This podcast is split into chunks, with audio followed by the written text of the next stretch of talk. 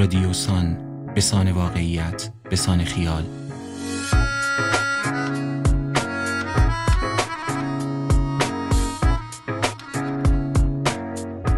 سلام من آرش صادق بیگی هستم اینجا تهران رو به گرما و شما به یازدهمین اپیزود از فصل اول پادکست های رادیوسان گوش می دهید.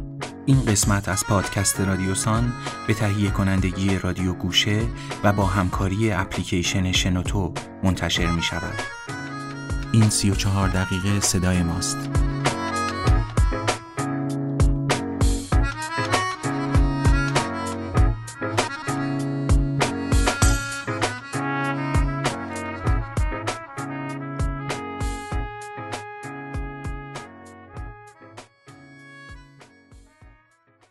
رابطه پدر فرزندی چیز غریبی است. بچه ها قالب می گیرند، شبیه می شوند، تکرار می کنند. پدران می ایستند و تماشا می کنند. تقلاها را می بینند. دور شدنها و نزدیک شدنها را. بچه ها می خواهند شبیه باشند یا نباشند. می خواهند نسخه پدرانشان باشند یا نباشند. پدرها اما این راه را قبلا رفتند. قبل از بچه هایشان این کش و ها را داشتند. بچه ها و پدرانشان اگر در چیزی شریک باشند در همراهی همین مسیر است. در این مسیری که یکی میکوشد و یکی تماشا می کند. بعد آن پسر لباس پدر را می پوشد، آن دختر لباس مادر را می پوشد و قدم برداشتنها و راه رفتنهای بچهش را تماشا می کند. این بار سوالات می آیند. پرجذبه باشند یا خودمانی؟ دور یا در دسترس؟ آیا بهتر و بدتری وجود دارد؟ آیا اصلا انتخابی هست؟ Je voudrais oublier le temps pour un soupir, pour un instant, une parenthèse après la course et partir où mon cœur me pousse. Je voudrais retrouver mes traces, où est ma vie, où est ma place, et garder l'or de mon passé au chaud dans mon jardin secret. Je voudrais passer l'océan, croiser le vol de goéland, penser à tout ce que j'ai vu, ou bien aller vers l'inconnu. Je voudrais décrocher la lune, je voudrais même sauver la terre, mais avant tout, je voudrais parler à mon père.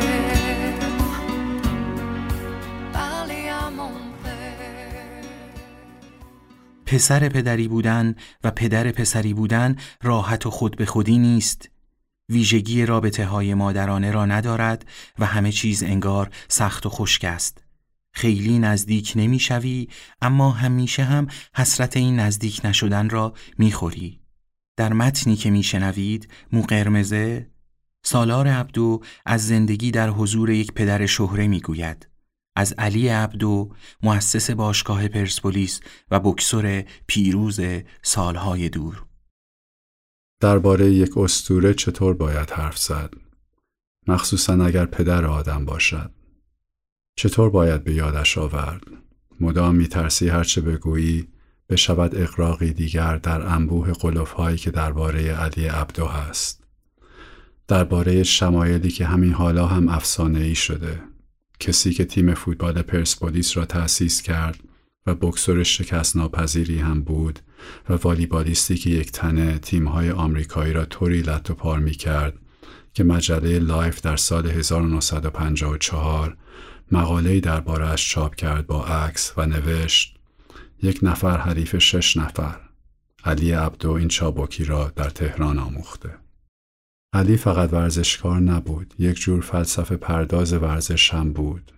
در همان مقاله مجله لایف وقتی از او پرسیدند رمز موفقیتش چه بوده گفت شکست دادن تیم خوب ساده تر از شکست دادن تیم بد است.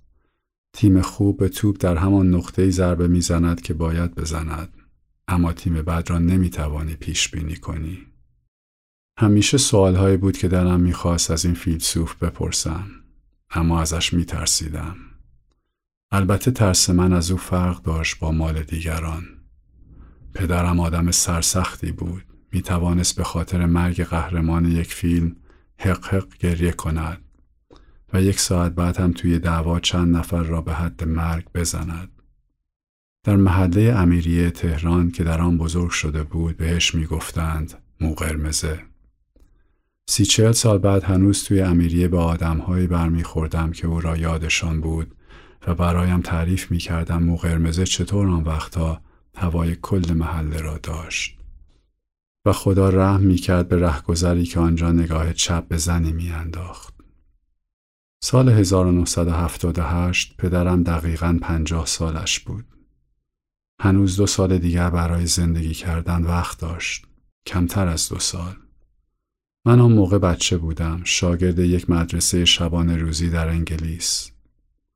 آخرهای سال تحصیلی بود و ایران برای اولین بار توانسته بود برود جام جهانی. انگلیس نتوانسته بود اما اسکاتلند چرا؟ برای همین بریتانیا به هر حال از تب و تاب این جام سهمی داشت. ولی راستش جزئیاتی از اینها یادم نمانده حتی از دو شکست ایران در آن جام از هلند مقتدر و پرو.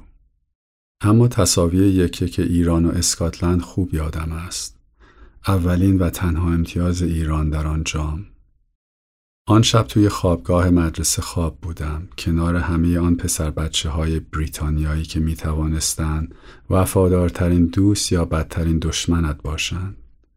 بازی که شروع شد ارشد خوابگاه آمد بیدارم کرد. گفت اگر بخواهم می توانم این مسابقه را با او تماشا کنم. از آن مهربانی های عجیب بود که معمولا از آدمی در موقعیت او سر نمی‌زد. مخصوصا نسبت به پسر بچه سیزده ساله بعد از بازی یک مرحله پیشتر رفت و زنگ زد به پدرم که باهاش حرف بزنم. خبر داشت پدرم در ایران با ورزش دمخور است. مخصوصا فوتبال. اما پدرم آن لحظه کجا بود؟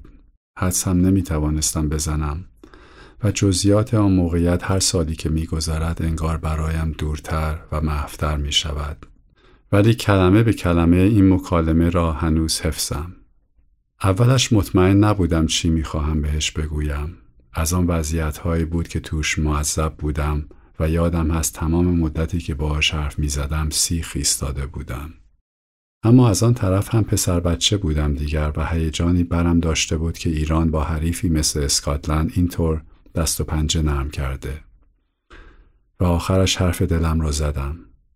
فکر می‌کنیم ما یه روزی جام جهانی را می‌بریم؟ هیچ وقت چنین سوالی از پدرم نپرسیده بودم. هیچ وقت این شانس را پیدا نکرده بودم که در مقابلش اینطور معصوم و بچه باشم. بالاخره او علی عبدو بود و نمی‌شد وقتش را با امور پیش پا افتاده تلف کرد. سکوت پدرم بعد از این سوال مثل آژیر توی گوشم پیچید. کشدار و کرکننده. در جا از سوالم پشیمان شدم. هرچند درستم نمی‌دانستم چرا پشیمانم. و او بالاخره حرف زد. نه ما جام جهانی رو نمی‌بریم. در لحنش نصیحت یا توبیخ نبود. نعی عصبانی به سوالی احمقانه هم نبود. سوال انگار به فکر فرو برده بودش هرچند برایش جوابی ساده داشت. یک دفعه قند توی دلم آب شد از اینکه جرأت به خرج دادم و چنین سوالی ازش کردم. پس از رو نرفتم. منظورتون اینه که ما هیچ وقت جام جهانی رو نمی‌بریم؟ مکسش این بار کوتاهتر بود و دوباره گفت نه هیچ وقت جام رو نمی‌بریم. چرا آن لحظه اینقدر رک بود تا همین حالا هم نفهمیدم. ولی از جوابش سر حال آمدم. من و پدرم بالاخره داشتیم مثل دوتا رفیق با هم گپ می زدیم. از طرفی هم تصور اینکه ایران قرار نیست هرگز برنده جام باشد مثل مشتی توی سرم خورده بود. اگر پدرم که بهتر از هر کسی ورزش را می‌فهمید می‌گفت ما برنده نمی‌شویم حتما چیزی می‌دانست. ترسیدم اگر بیشتر از این اصرار کنم رویم را زیاد کرده باشم. اما چیزی شیرم می‌کرد که این کار را بکنم. ازش پرسیدم چرا ما هیچ وقت برنده نمیشیم؟ این بار هیچ مکسی نکرد. انگار علی عبدو خودش هزاران بار در این ماجرا تعمل کرده بود و دربارهش به درکی رسیده بود که حالا می‌خواست با من در میانش بگذارد. گفت چون هنوز بلد نیستیم چطور مثل یه تیم بازی کنیم. خشکم زده بود. داشتم تقلا می کردم حرفش را حزم کنم. چی می‌خواست بگوید؟ منظورش این بود تیم ملی فوتبال ما به عنوان یک تیم بلد نیست تیمی بازی کند یا منظورش این بود که ما در این گوشه از دنیا تیم بودن را هنوز خوب یاد نگرفته ایم. لحنش جوری آرام و خونسرد بود انگار داشت مرا محک می‌زد یا به چالشم می‌کشید که جا نزنم و شجاعت این را داشته باشم که باز هم چیزی ازش بپرسم. و سوالم درست نوک زبانم بود. اما انگار خیلی لفتش دادم و در عوض او بود که به انگلیسی گفت دوستت دارم پسر. اینها را هیچ وقت اینطوری به هم نگفته بود. می‌دانستم از ته دلش می‌گوید.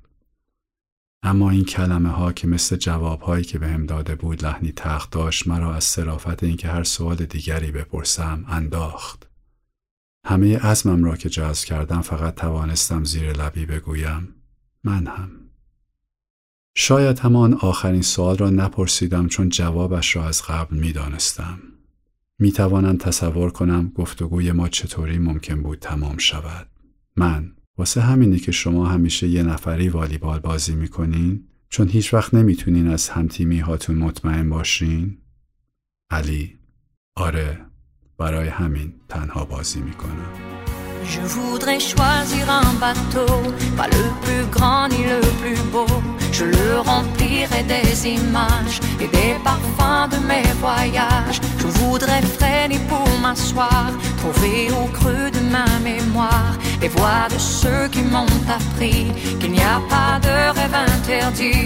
Je voudrais trouver les couleurs du tableau que j'ai dans le cœur, de ce décor aux lignes pures où je vous vois qui me rassure. Je voudrais avant tout, je voudrais parler à mon père. Parler à mon père. Je voudrais oublier le temps pour un soupir, pour un instant, une parenthèse après la course et partir où mon cœur me pousse. Je voudrais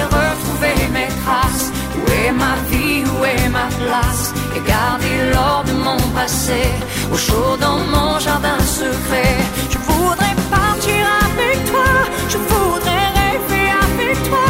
Toujours chercher l'inaccessible. Toujours espérer l'impossible. Je voudrais décrocher la lune. Et pourquoi pas sauver la terre Mais avant tout, je voudrais parler à mon père. Parler à mon père.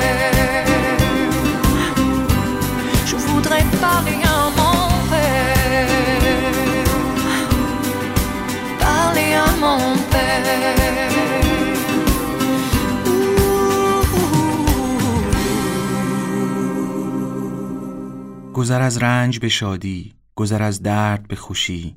همیشه وقتی گذر را خیال می کنیم ذهنمان به سمت خوبی است، به سمت بودن و رسیدن. اما بزرگترین گذر آدمی به خسران است. گذر عمر که ناگزیرترین راهی است که همه می رویم و جز دریغ و فقدان ندارد. در زندگی نگاره پیش رو پولاروید مکرمه شوشتری از همین گسلهای عاطفی آدمی نوشته. من تاریخ تولد و سن واقعیم را پشت یک عکس پیدا کردم و از آن موقع معنی عکس در زندگیم تغییر کرد. پشت نویسی یک عکس کوچک سیاه و سفید نشان می دهد که من نه در سی شهریور 57 که در ده شهریور 58 به دنیا آمدم و یک سال کوچکتر از سنی هستم که با آن بزرگ شدم. شناسنامه را پدرم در سال 61 گرفته است. احتمالاً وقتی عاقبت به صرافت افتاده که باید برای من هم شناسنامه بگیرد، تاریخ دقیق را یادش نیامده. ترجیح داده کار از محکم کاری عیب نکند و من بچه ای باشم که شش ماه قبل از انقلاب به دنیا آمده و یک سال زودتر به مدرسه خواهد رفت. شاید هم فکر کرده خب من که آن موقع آنجا نبودم و نمی‌دانم این دختر دقیقا کی متولد شده. لاقل بگذار بنویسند پنجا و هفت که فردا روزی بتواند برای بچه هایش تعریف کند دو تکه از تاریخ ایران را دیده است نه فقط یک تکه را.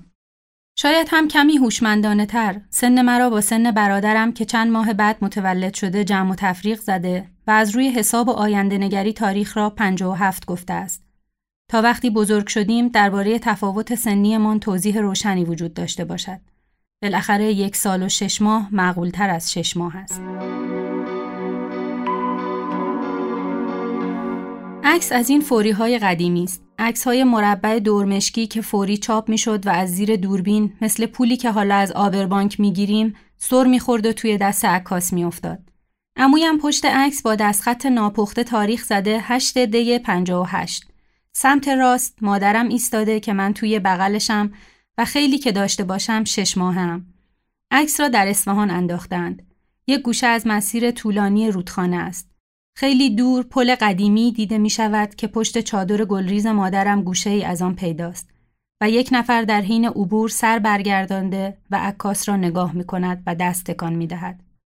آب خروشان و سرزنده برای خودش می رود و درختهایی با برگهای درخشان که نور آفتاب رویشان تابیده کنار آب را گرفتند تا دورها. زمین سنگ فرش نیست، خاک است.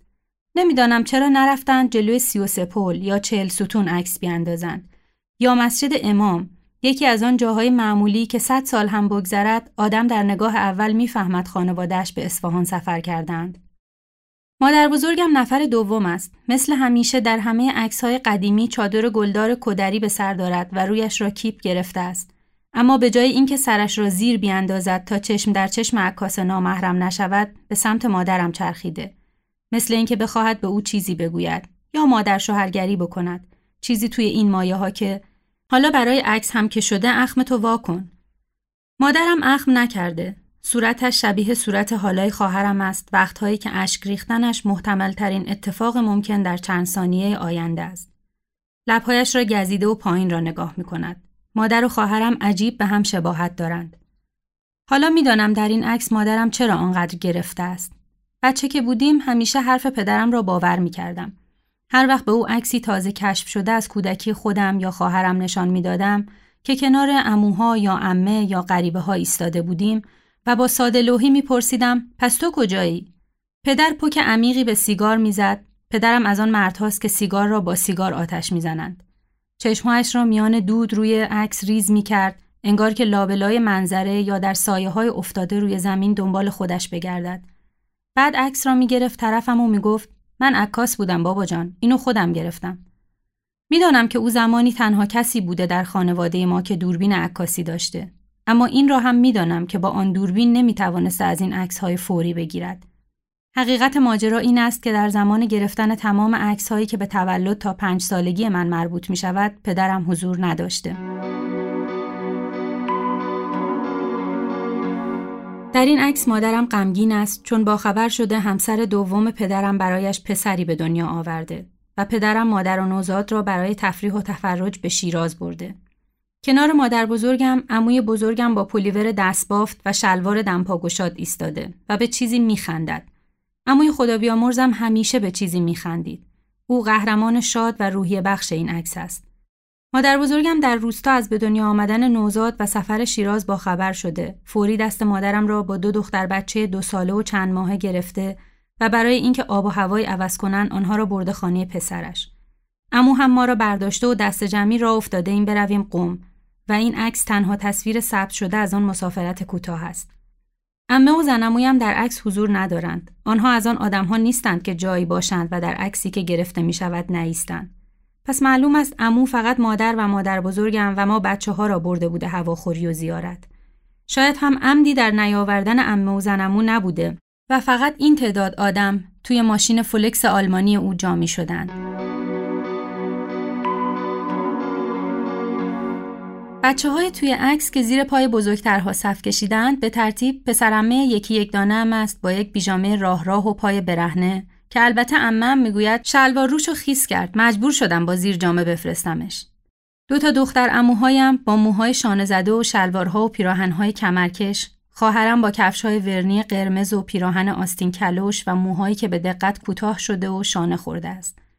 مثل این است که خواهرم را از عکس دیگری بریدند و روی این عکس کلاژ کردند. عکس را در خانه امه پیدا کردیم. بچه ها گذاشته بودنش زیر یکی از عکس های جوانی پدرم که دستش را زده زیر چانه و به جای خارج از تصویر خیره شده. من عکس های زیادی از بچگیم ندارم. من و خواهرم تا نوجوانی نمی‌دانستیم وقتی بچه بودیم قیافهمان دقیقا چه شکلی بود. عکس های پرسنلی پرونده های مدرسه تنها عکس هایی بود که مثلا کلاس اول یا پنجم هر کداممان را با مقنعه های مرتب و روتوش شده نشان می‌داد. بعد که بزرگتر شدیم کم کم هایمان را در خانه فامیل های قدیمی پیدا کردیم. پسردایی پدرم، پسر عموی مادرم، دوست دوران جوانی پدرم، آدمهایی که وقتی خانواده ما هنوز چهار نفره بود با ما رفت و آمد می‌کردند و وقتی بعد از سالها به بهانه ما را می‌دیدند هنوز به نظرشان اجزای دوست داشتنی از یک کل معمولی و معقول اما بدشانس بودیم. در آلبوم های خانوادگی آنها من و خواهرم بودیم. مادرم بود که گاهی کنار ما و گاهی کنار پدرمان ایستاده بود. البته بیشتر خواهرم بود با قیافه مغرور و بشاش، موهای مرتب و لباسهای تمیز. همه جا توی بغل کسی نشسته بود یا کنار بوته گل یا دوچرخه قرمزی ایستاده بود. خواهرم در آن عکسها شباهتی به شش یا هفت سالگیش نداشت. در خانه خاله هایم پیدا کردیم که بریده شده بود. در همه عکس های طرف مادری پدرم را از عکس کنده و دور انداخته بودند. پدرم را، مادر بزرگم را، امم را، دوستان پدرم را، مهمانهایی که به خانه دعوت کرده بود یا با آنها مسافرت رفته بودند، حتی بچه ها را. هر کس را که خانواده شوهر سابق مادرم را به آنها یادآوری می کرد. آلبوم های خانوادگی بعد از طلاق پر شده بود از عکس های دوربر شده، نیمه شده و کج و کله که سعی شده بود صورت های خودی در آنها حفظ شود و غریبه ها به هر شکل ممکن حذف شوند. بعدها از این عکس های تکه پاره که گاهی در آنها بخشی از بدن یا دست و پای یکی از خودی ها هم قربانی حذف آدم بدها شده بود، در خانه فامیل پدری هم پیدا کردیم. در آنها هم گوشه چادر مادرم یا موی بور پسرخالم را می‌شد تشخیص داد. اما بزرگترین گنجینه عکس از کودکی ما در خانه دایی پدرم پیدا شد که زمانی طولانی همراه پسر و عروسش با مادر بزرگم زندگی کرده بودند. درست سالهایی که جدایی اتفاق افتاده بود.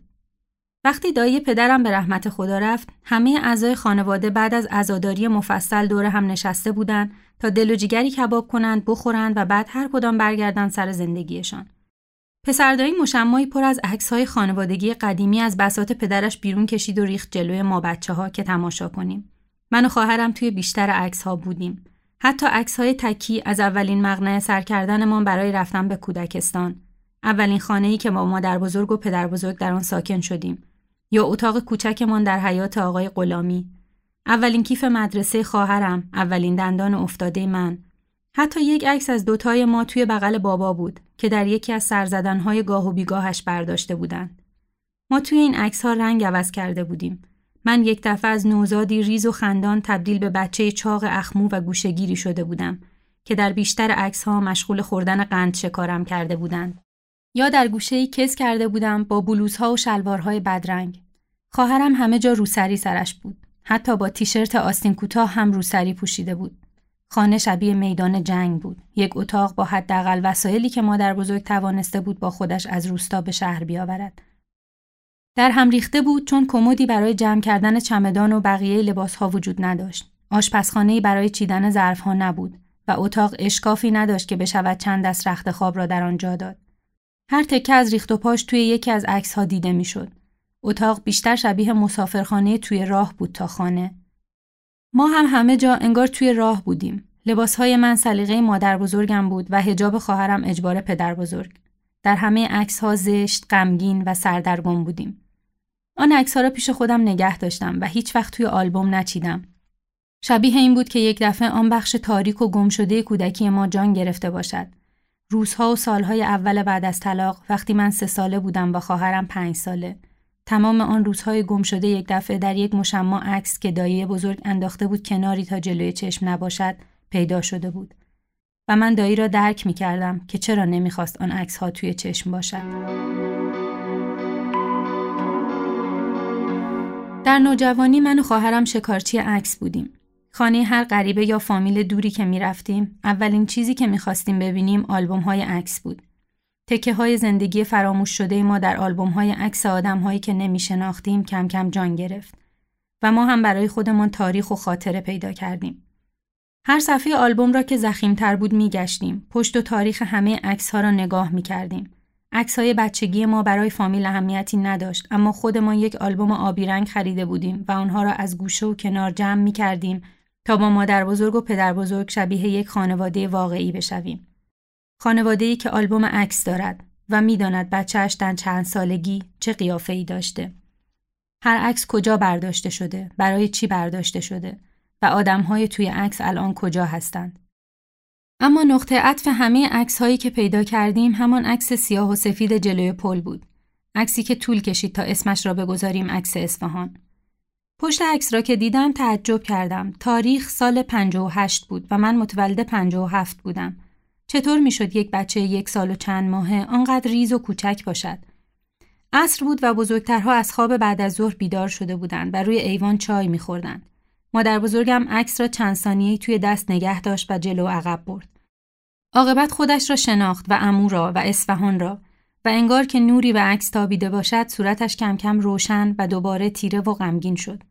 مادر بزرگ هیچ وقت دوست نداشت از ماجرای طلاق بخشهایی را که مربوط به خیانت بابا بود تعریف کند. امه زود عکس را گرفت، تونتون استکانهای خالی را چای کرد و سرتکان داد و زیر لبی گفت این کجا مونده بود؟ با اشتیاق پرسیدم این منم تو بغل مامان؟ مادر بزرگم سرتکان داد. بعد دنباله حرف قبلی را گرفت. درباره ایراد چرخ خیاطی حرف می زدن. اینکه چرا نخ ماسوره تون تون پاره می شود. من ولکن نبودم. نزدیکتر به مادر بزرگ نشستم و عکس را پشت رو گرفتم جلوی صورتش. ببین پشت عکس نوشته دیماه 58 یعنی من اینجا یه سال و دو ماهمه. خیلی کوچولو هم که. مادر بزرگ با دست عکس را کنار زد. نگاه پر از قیزی به صورت من انداخت. زیر لبی گفت ببر بذارش یه جا. اما با ابرو اشاره کرد. عکس را آهسته کف دستم گرفتم و یواش از بین بچه ها سر خوردم و برگشتم توی خانه. عکس را دوباره توی آلبوم نگذاشتم. امه گفت برش دارم برای خودم. همان شب دوباره عکس را نشان مادر بزرگ دادم. در خانه خودمان بودیم و خلقش سر جا بود. دوباره با دقت نگاهش کرد و از روی گل چادر خودش که برای عروسی پسر برادرش خریده بود تاریخ را به یاد آورد. زمستان سال بعد از انقلاب بود. چون عروسی قرار بود شهریور باشد و برای فوت آقای طالقانی دایی مجلس را چند ماه عقب انداخته بود. بعد پایش را مالید و گفت تو همین پنج شیش ماه باید داشته باشی. زمان فوت آقا ده روزت بود گمونم. خدا بیامرز پسر خانم غلامی رو ایوون میذاشتت رو پاش من و مادر چند دقیقه می‌رفتیم مسجد برای مراسم. پسر جوون جوون شهید شد. پرسیدم اینجا کجاست؟ مادر بزرگ لبش به خنده باز شد. از روی شوق سر تکان داد و گفت اصفهان رفته بودیم مثلا نصف جهان. از نصف دنیا ما همین قدشو دیدیم. عکس را گرفتم و رفتم توی بحر خودم.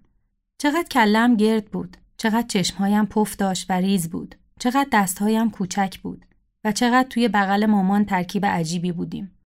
ترکیبی که به یاد نمی آوردمش و قبلا جایی ندیده بودمش این تنها عکس دو نفره من و مادر است بعد از جدایی من و خواهرم را همراه مادر بزرگم به شهر آوردن تا نزدیک اموهایمان زندگی کنیم. بابا سرش به زن و بچه جدید گرم بود. به خانواده و دردسرهای همسر تازه. ما بچه های مادر بزرگ شدیم. لباس خریدن و مدرسه گذاشتن و واکسن زدنمان افتاد گردن پیرزن که تازه تاتی تاتی کنان همراه من فارسی یاد می گرفت و تلاش می کرد بعد از پنجاه سال زندگی در روستا شهر نشین بشود. من دو سال مادرم را ندیدم. به مادر بزرگم اونس گرفتم.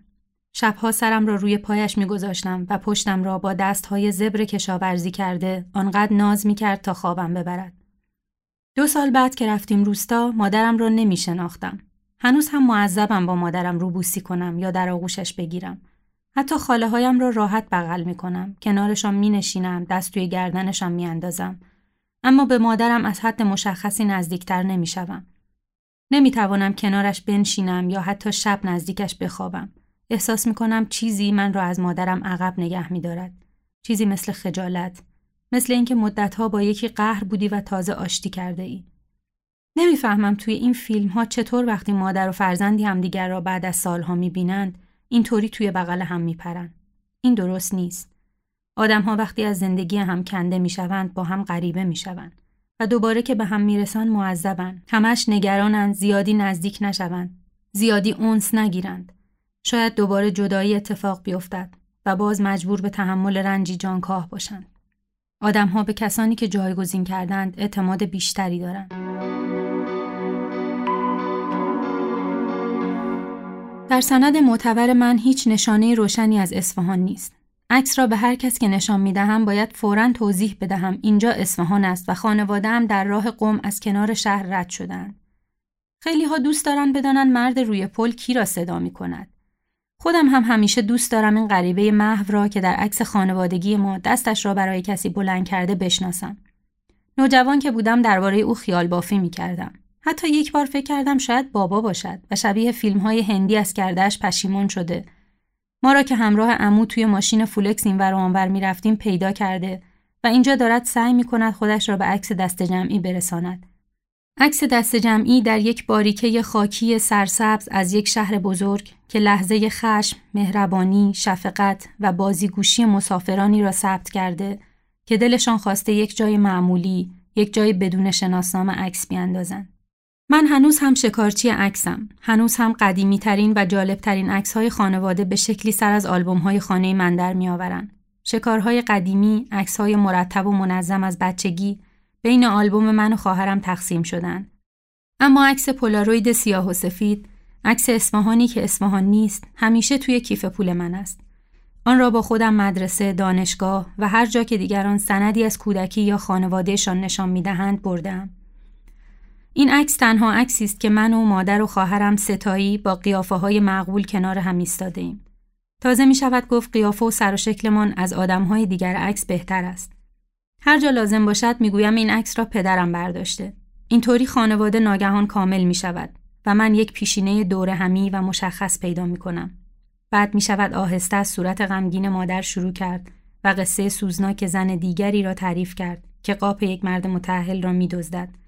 و اگر شنونده اشتیاق نشان بدهد رفت سر قسمت های تخیلی ماجرا.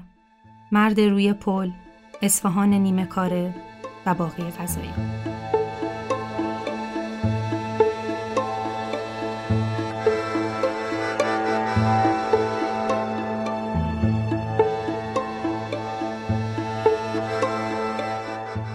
قطع موسیقی که بین دو متن شنیدید می‌خواهم با پدرم صحبت کنم از سلندیان است. به قسمت یازدهم رادیوسان گوش دادید و امیدوارم مقبول نظرتان بوده باشد. به گردن من است از بچه های رادیو گوشه تشکر کنم. حمید محمدی، جلیل نوایی، آزاده دستمالچی و پریچهر باغری هر دو هفته یک بار چهارشنبه ها منتظر ما باشید.